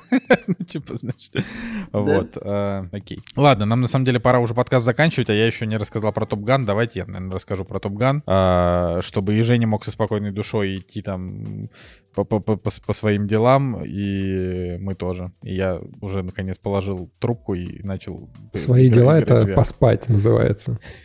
Женя. Короче, просто вот у Жени типа есть работа, Женя просит уйти пораньше. У Жени нет работы, Женя просит уйти пораньше. Это просто... э, Короче, Жень, смирись, это просто твоя классика. Ты типа по-другому не умеешь. Ты всегда будешь так. Короче, Топ Ган Мэверик. Значит, в России его показ отменили, но я не в России, поэтому удалось его посмотреть. А, Опять же, в классическом российском дубляже. То есть я, честно говоря, сейчас не совсем понимаю, как это происходит. А, и появилась вот небольшая история на тему того, как, как, будет происходить а, с прокатом в... Ну, короче, как будет происходить с прокатом Тор «Любовь и гром», что там, а, типа, теперь Дисней, я так понимаю, переехали в Казахстан, и русский дубляж они будут делать в Казахстане с казахскими актерами. И это как бы Смешно. Уточни, типа, Дисней СНГ переехали Дисней СНГ, да-да-да. Потому что было бы смешно, если бы, ну, американский Дисней такие, мы переезжаем в Казахстан. Да-да-да. Чтобы No, на- no, disres- no, no disrespect to Казахстан, просто, просто забавно постановка фразы. Ну, короче, no disrespect to Казахстан, но, но давайте понимать, да, что Казахстан это типа страна, которая пока еще не готова э, с, те- значит, э, по уровню технического оснащения дублировать фильмы на том же уровне, на котором их дублировали в России, уж простите Да, меня за я, это. я не знаю, ни- а, что тебе нужно там, пять микрофонов поставил, пять звуковых карт. Ну вот, Такое, ну вот включи, шту- ну- вот включи трейлер, который перевели, значит, ну, просто на- пока на что, значит, ну, студии. не на, ну, не на, не это самое, пока что не это, не наладили, значит, эту, значит, это не то, чтобы это, знаешь, это не ракеты строить в космос запускать, это, конечно, сложная работа, профессиональная, выполняемая, но она не требует каких-то технологий, которые под санкциями, знаешь, поэтому, э, я думаю, получится все через время, потихонечку. Короче, так вот, и значит там получается, что голос Тора будет все тот же голос, но теперь для того, чтобы российские актеры продолжали озвучивать э, вот в прежнем темпе, им нужно как бы физически прилететь в Казахстан и там записаться. И скорее всего, конечно же, во-первых, это будет дороже, и скорее всего казахи на это просто не пойдут, ну потому что типа нафига у нас свои есть люди, которые без работы сидят, ну там или с работой, но будет еще больше работы. А, поэтому здесь как бы ситуация вот такого очень, конечно, грустного уровня, который еще, еще раз сулит смерть российскому прокату и потерю работы российским актерам дубляжа, но тем не менее, да, пока еще как-то это живет, вот, э, и как-то даже еще на какой-то пердячей, простите, тяге это работает. Вот, поэтому... Пер- Пердячая тяга, это неплохо было сказано. Да. Вот, э, соответственно, соответственно, значит, Топ Ган Мэверик, он еще пока вышел вот прям в таком э, классическом, таком хорошем российском дубляже. Я, конечно, опять же, да, я, я тоже поборник больше смотреть фильмы с русскими субтитрами, но когда у тебя есть возможность не смотреть кино в кинотеатрах или смотреть в дубляже, лучше смотреть в дубляже. Вот. А, значит, Топ Ган Мэверик. Тут надо а, отходить от, а, как бы, от того, что вокруг него накрутили. Да, вокруг него накрутили, что это самый Том Крузовский фильм с Томом Крузом, что это лучший боевик а, последних лет. А, у фильма невероятные сборы, он там просто побил рекорды лета. Да, у него там сколько-то там уже несколько сотен миллионов долларов он даже собрал. Уже в общем прокате 748 миллионов. А, ну, то есть он, скорее всего, до миллиарда доберет. Да, ну, если нет, то, ну, короче, нормально он собирает. Фильм снял Джозеф Косински. Это чувак, который с, э, с Томом Крузом работает уже не первый год. А он до этого снимал с ним, например, фильм «Обливион». Вот. э, Также вы можете Кстати, можно, помнить- тебя, пере- можно тебя перебью? Да. У Косински одновременно сейчас вам выходит на стрим, на Netflix выходит фильм, вот прям сейчас, который называется Spider-Head. А, это довольно забавно. В этом фильме играет Крис Эванс, э, да, Крис, тьфу, Крис Эванс, э, Крис Хемсворт, простите, Крис Хемсворт играет в этом фильме, а, и Майлз Тейлор. То есть у этого фильма желтый метакритик типа 55, ну просто одновременно вот выходит а, Топ Ган от Косински вами, и одновременно выходит его фильм на Netflix. Там сценаристы второго Дэдпула, э, первого Дэдпула, вот так вот, можешь погуглить. Может быть, ты не знал об этом фильме, просто он выходит. Спайдерхед, наверняка что-то интересное. Фантастический боевик такой, э, ну, в общем-то, Косинский, он же фанта вот по фантастике, там вот Обливион как раз-таки, этот фильм. Так, подожди, Спайдерхед тоже сейчас выходит? Я вот просто Он выходит, он выходит буквально сегодня. Я А, забыл о нем упомянуть. на я Netflix, да, я забыл, понял. да, я забыл о нем упомянуть в цифровых релизах, но он как бы есть сейчас. Короче, окей, да, любопытно, интересно. И Майлз Теллер, и Крис Хемсворт э, классный. А, значит, э, вот возвращаясь. Вот Джозефа Косинский также вы можете помнить как человека, который снял «Трон», а, продолжение, который, который а, очень сильный хайп был вокруг него, но фильм вышел, ну так себе, ну типа такой, на 7. Примерно та же ситуация была а, с фильмом «Обливион» для меня, то есть для меня это тоже фильм на 7. А, вот, но как бы фильм «Дело храбрых», который мы обсуждали, он, конечно, покруче. Тут, тут- тут- тут без вопросов. Но надо сказать, что Косинский ему, в принципе, там сколько, 48 лет, но он не так много фильмов снял за свою жизнь. То есть он как будто Не, бы ну больше... для режиссера, ну почему? Да, 48 лет для режиссера, он снял 5 больших фильмов, как бы это достаточно. Почему? Ну, это? ну не, нет, Как- Николай, карьера нет, это хорошо, недостаточно. карьера 48 хорошо лет, идет. 5 фильмов. Это значит, что у него карьеры, как бы, ее очень мало. Но, Ну, в подожди, общем... ну режиссер может начать, ну, блин, ну он трон снял, ему было там ну, что, 36-35 лет, ну, когда режиссер еще может снять фильм, если, ну, короче, все нормально у Косински. Да, ну, в, в сущности, наплевать на Косинский. Ну, как бы, вот он, да, вот он снял, Топ Ган Мэверик. Что, что можно, как бы, ему... э, напомните, вы смотрели первый Топ Ган? Как ни странно, нет, я собираюсь вот, когда выйдет второй в онлайне, посмотреть два э, один за другим. Вот это, это очень Я смотрел идея. очень давно.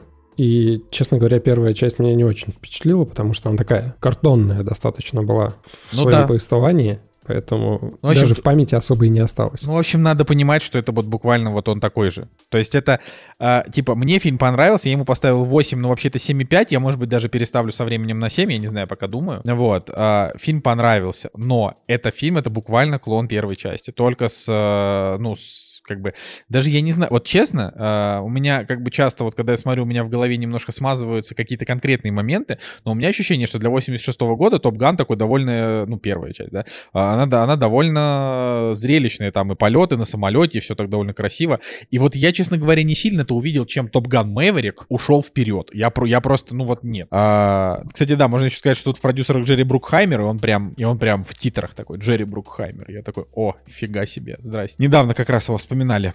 Короче, так что вот смотришь, типа, у фильма бюджет 140 миллионов долларов, и вот, ну, я не знаю, на, на что они ушли, то есть как-то сложно, потому что вот фильм, ну, правда, не очень зрелищный. То есть, нет, неправильно говорю. Он в достаточной степени зрелищный, но он как будто бы непонятно, чем именно, на что можно было так много денег потратить. Короче, а, ну, во-первых, это не самый Том Крузовский фильм с Томом Крузом, потому что... Потому что сложно назвать какой-то фильм... Ну, типа, у Тома Круза есть свой персонаж. Это, типа, такой... Это такой авантюрный мужчина э, средних лет, который часто нарушает правила во имя добра. Это вот, э, не знаю, любая миссия невыполнима, где ему босс говорит, ты этого не сделаешь, а он такой делает.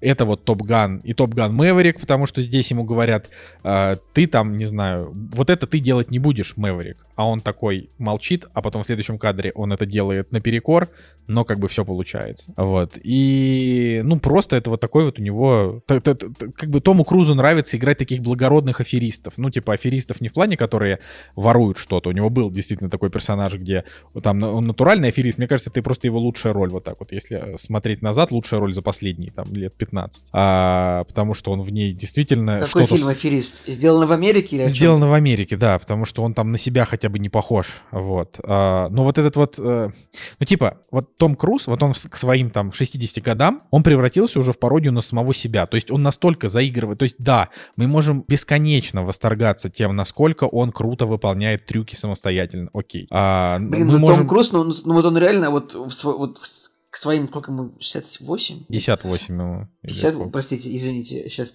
а сколько ему лет, вот в, к этому возрасту он, ну, превратился, ну, в такого классического сферического Тома Круза в вакууме. Ну Мне да. кажется, 59, так. простите.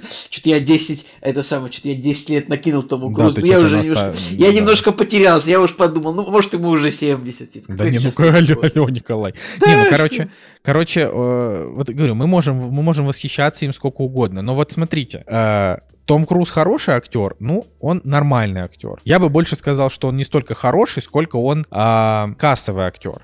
И играет ли он хорошо? Ну, типа, он играет нормально для своего вот этого вот классического персонажа, который, типа, хороший парень, который вот за все хорошее против всего плохого. И поэтому, как бы, на Тома Круза... Я и вообще никогда особенной любви к, нему не, не испытывал. Я просто, ну, такой, типа, для меня Том Круз это вот... а, это как... а, ну, не, не- неправильно сказать, как Арнольд Шварценеггер. Ну, типа, вот Том Круз это как, это как такой своего рода Николас Кейдж. Только Николас Кейдж, он как бы, а, как бы он в поп-культуре запомнится тем, что он снялся в кучу всякого разного говна, а, Ник- а, а, значит, а Том Круз тем, что все фильмы с ним это кассовые хиты. Да, ну, хорошо, сог- согласен. Но при этом он не очень интересный актер. Ничего особенно интересного он не выдает. У него каждый раз вот а, сросшийся с ним голос Всеволода Кузнецова, он такой, знаешь, вот такой вот настоящий патриот, вот как бы вот такой вот. А, и поэтому, опять же, вот Топ Ган Мэверик это абсолютно картонный фильм, вот как Женя сказал. Вот, и как бы Из- здесь... Извини вот- меня, пожалуйста, Николай, а какую ты ему оценку поставил? Я ему поставил семь с половиной, но я ему 8 Ну, поставил. я не понимаю, вот Жека рассказал, типа, восторженно о чудаках и поставил 5. Ты в очередной раз, ты вот, типа, довольно с- сдержанно и средне говоришь про фильм, так же было, типа, с, с Варягом, и такой, и 8. Я такой, какого черта, прости меня, ты можешь, ты можешь, ну, если фильм картонный, ну, поставь ты ему 7, что ты 8 ставишь, ты Ну меня потому, что он, ну, просто. потому что он на семь с половиной. Ну, как бы я говорю, мне типа вот ему жалко ставить ему как будто 7, но я, наверное, может быть, и переставлю на 7. Э, Я, я же еще не дорассказал, я же вообще еще ничего толком про фильм не сказал, только про Тома Круза сказал. Типа у меня просто к Тому Крузу никаких ожиданий нет, он всегда такой вот, какой есть. Я, смотри, Николай, я сейчас не столько фильм комментирую, я комментирую, вот, вот люди про него говорили, да, вот про него там были какие-то американская пресса, я комментирую американскую прессу, я вот, значит, делаю так. Вот, э, значит, говорили самый Том Крузовский фильм, я с этим не согласен, потому что с ним все фильмы примерно одинаковые вот по уровню этого. Э, Крутой ли это зрелищный боевик? Тоже нет. Ну, то есть, э, это Типа есть боевики и позрелищнее, вот прям однозначно. Но чем этот фильм вот цепляет? Тем, что вот если вам нравится такое классическое американское кино 80-х годов, вот это вот он. Вот он, он настолько классический, вот э, Джозеф Косинский настолько бережно как бы передал дух вот Топ Гана, что в нем буквально вообще ничего такого современного нет. Я вообще даже не помню, то есть там, да, по-моему, там герой э, пару раз что-то в смартфоне набирает, но вот за исключением этого, это просто фильм 86 года, вот просто такой же. То есть под э, там рок-музыку, он там едет на мотоцикле, он там нарушает какие-то правила, потом они ему говорят, есть сложная миссия, которую нужно выполнить, и он такой, ладно, типа я буду учить молодых, и потом оказывается, что один из них это сын его погибшего товарища Гуся, который в первой части очень тупо погиб, это самая тупая сцена вообще во всем фильме, вот, э, и как бы ты такой, ну ладно, и Короче, ладно, Цигулиев меня убедил, я ставлю ему 7, потому что ну его нахрен. вот. А, значит, окей, я пока умори- рассказываю. Уморительно. Да, значит, я, пу- пусть будет так. Но, но, опять же, мне фильм понравился. Почему мне понравился? Потому что ты смотришь его в кинотеатре, и тебе просто кайфово. Ну, типа, он идет 130 минут. Во-первых, он ни на секундочку не скучный. Он прям очень такой бодрый. Во-вторых, э, так как в нем нет сложных персонажей, все они однобокие и плоские, то и чувства, которые они у тебя вызывают, они... э, как бы однобокие, то есть ты, кто-то тебе не нравится, кто-то тебе прям нравится, и ты кому-то сопереживаешь, на кого-то тебе там наплевать. Ну, то есть э, здесь нет сложных героев, здесь типа есть хорошие, есть плохие, ну там, грубо говоря. А, там типа есть там чувак, который там очень гордый, и поэтому ты к нему относишься, типа, вот как, как к такому гордецу. Есть такой, типа, э, рубаха-парень, который бросается куда-то, но не всегда отдает себе в этом отчет. И вот есть, значит, Мэверик, который вот он в свои, он, он типа, он играет старого пилота, вот, своего возраста, то есть он играет мужика, типа, вот, которому там к 60 годам, который все еще капитан, хотя мог бы быть адмиралом, потому что ему просто нравится летать, вот, вот он такой. Поэтому, короче, это вот такая вот история, и, и, эти, и поэтому приятно его смотреть, то есть это прям такой олдскульный боевичок. Э, Чем он, типа, лучше боевик последних лет, я понятия не имею, но вот именно как олдскульный боевик, он крутой. И здесь, конечно, вот э, сцены полетов на самолетах, они тут очень зрелищные. Но они как бы зрелищные на уровне вот как... Вот вы трейлер посмотрите, и вы можете себе примерно представить, что будет в фильме, вот так примерно и будет. Никаких каких-то вот особенно выдающихся ракурсов нет. Все точно так же, как вот в фильме 40-летней давности. Но при этом все равно там, ну, типа, у них миссия, вот которую они должны выполнить, она, опять же, типа, фильм крутится вокруг того, что надо сделать миссию. Миссия следующая. Им нужно, значит, э, вот там есть как бы каньон, там есть база, которую надо взорвать. Э, враг не называют, кто враг, какая страна, просто говорят, вот есть враг, который построил базу с ураном, надо его уничтожить, потому что там радиация. Реально не, наз- не называют Нет, врага, нет, реально. вообще никого. Они, кино не, говорят, они стало, не говорят. Николай Николаевич, кино стало настолько соево политкорректным, что они даже не могут уже врага придумать. Да, потому что в первой части был... э, первой части были э, русские, вот, э, там прям конкретно. А вот во второй... Ну, опять же, там были русские, но там не было никакой, там, никакого хейт-спича по отношению к русским, просто, типа, ну, там противник были э, русские... Миги. лё- Там люди. как бы противник были миги. Да, там противник были Миги, да, да, вот. Здесь вообще ничего не говорится про Миги, здесь они все летают на старых самолетах. А, вот, и, ну, как бы на относительно старых. И у них вот миссия, им нужно, значит, тут прол- пролететь, сбросить бомбы, а, и на очень таком крутом пике, не знаю, да, еще вот так подняться наверх и умудриться не умереть, облететь ПВО, а, и по возможности не встретиться с вражескими самолетами, которые там летают, эту базу охраняют. Вообще не говорят, опять же, кто никаких... Звучит как сюжет игры. Типа. Да, да, да, это абсол- абсолютно. То есть, но, но при этом, говорю, вот миссия, типа, она простецкая, ну, в смысле, по описанию простецкая, но как бы э, по сюжету фильма, да, там по факту, она очень сложно выполнимая. То есть, э, это, типа, там, веро- вероятность ее выполнить, она, она очень мала. Вот, и поэтому в тот момент, когда они ее выполняют, ты прям в очень сильном напряжении, не потому что ты беспокоишься, что кто-то из них погибнет, да, там, и так далее. Тут никаких эмоций особенно нету. Но это просто так поставлено, что ты прям в напряжении, как вот, когда хорош, хорошая спортивная драма, даже если ты не любишь спорт, ты все равно в напряжении, чем же закончится. Забьет ли герой гол, или там сможет ли он вырубить кого-то на ринге, все равно сидишь, ты переживаешь, у тебя потеют ладони, ну то есть это все снято, если снято круто, на эмоциях. Вот здесь также, здесь очень на эмоциях сняты вот эти их перелеты, полеты, это все очень круто. Вот, А, значит, э, и все, вот. Э, эти- эти- эти- этим он хорош. Значит, э, Дженнифер Коннелли, которая вот в 50 лет, она выглядит, она выглядит, конечно, совершенно потрясающе. Потому что вот какой-то фильм мы вспоминали тоже не да. А, вот я вспоминал Вайнону Райдер, которая того же возраста, в очень стра- странных делах, она уже прям, она уже прям такая старенькая все-таки. А Дженнифер Коннелли, она все еще такая секс-бомба, честно говоря, в, э, в Мэверике очень хорошо она выглядит. Вот. э, Ну, какие-то актерские роли здесь вот, ну, реально просто не о чем говорить. Ну, типа, да, есть Майлз Теллер, он прикольный. Есть там Джон Хэм, ну, нормальный. А, основная вот э, проблема еще, которая здесь, даже не слушай, основная, хорошо, еще одна проблема, которая здесь есть, это то, что а, у фильма есть как бы две задачи, да, вот у Топ Ган Мэверика. Первая задача — это Мэверику нужно обучить лучших летчиков, э, лучших из лучших американских летчиков, чтобы они выполнили миссию. И вторая — это что у одно- с одним из этих летчиков у него есть конфликт, потому что он сын его погибшего товарища, и, как бы, и Том Круз, ну, типа, вот Мэверик, он является как бы причиной его гибели в том числе.